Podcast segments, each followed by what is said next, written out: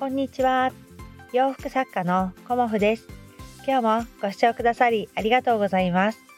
コモフのおしゃべりブログでは40代以上の女性の方に向けてお洋服の楽しみ方をお伝えしています。今日はですねいつか着るかも？というお洋服についてお話しさせていただこうと思います。まあ、先日ねあのお友達からあのクローゼットがねもうあの整頓したんですけどいっぱいになってしまってあの今ちょうどねすっきり収まっているんですけどこれ以上ねあのお洋服を買うと入らなくなってしまいそうですっていうようなあのお話をね伺ってでそのお洋服の中にいつか着るかもっていうね今はちょっと着れないけどいつか着るかもっていうお洋服があるんだけどそれをどうしたらいいかなっていうようなご相談を受けました。うん、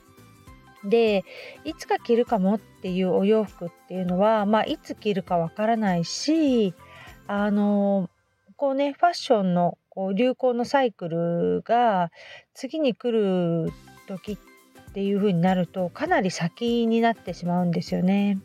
だからあの私だったらもうね手放すことをあのおすすめしますっていうふうなことをお話をしてみたんだけれどもでもそれがね手放せないからどうしようっていうようなお話でした。うんでやっぱりあの気に入って買ったものだしこうねあの手放すのもまだ今ちょっとできないっていうようなお話を受けたのでその後ね私なりにどうしたらいいかなっていうふうに考えました。うん、で一つのこれはね案なのでまあこれはね参考程度に聞いていただけたらと思うんですけどいつか着るかもっていうお洋服をあの別の入れ物とかねあの収納ボックスにこうしまうことを私はおすめしました。うん、それはどうしてかっていうとあのいつも使うねクローゼットに着るかもっていうね着るか着ないかわからないお洋服を入れておくっていうのがあのスペース的にねもったいないっていう風に感じました。うん、でそこはねあのいつも着るっていうお洋服をやっぱり入れた方がいいと思うんですよね。出しやすいしあの取り足のねあの時も、まあ、何がどこにあるかっていうことがはっきり見えると思うのでその一番ねあのいいスペースを着るか着着ないかわからないお洋服にあの取ってしまうというかね使ってしまうのはすごくねもったいないんじゃないかなっていうふうに思ったのでまあ一旦ねあのいつか着るかもっていうそのボックスみたいなものを作ってそこに一旦収納するっていうのはどうですかっていうようなあのご提案をさせていただきました。うん本当はねしまってしまうと分かんなくなっちゃうんですよねそれがあること自体も存在が。うんだから私の場合だったらやっぱりそこ保管しとくスペースももったいないですしまあねこれはね人それぞれなので何とも言えないんですけど、まあ、もしあの手放せるのであれば手放すのが一番いいかなとは思います。うん結局今着ないお洋服っていうのはこの先着るかどうかもわからないからねだからいつか着るかもなんだよね。うん、だからそういうお洋服の場合あのまあね、ちょっと処分まだ綺麗だし処分するのはねあの忍びないっていうお気持ちもあるかと思うのでそういう方はいつか着るかもっていうようなあの箱っていうかねボックスを一つご用意してそこにあのしまうのもいいのではないかなと思います。で少し経ってねまた気持ちが変わってやっぱり着なかったなっていう時にあの処分したらいいと思いますしまたあの着てみたいなっていう気持ちになるかもだよねしれないのでそのような感じでねあのこう気持ちが定まらない時は無理に処分しないで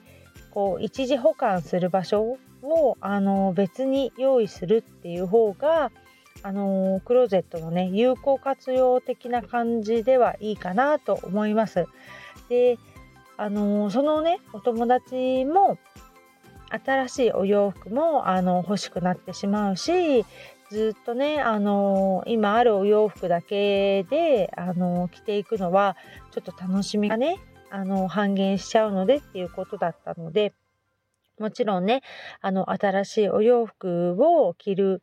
っていうこともあのとてもねワクワクしますし気持ちも上がる楽しくなるっていうねいい効果もありますので単純にね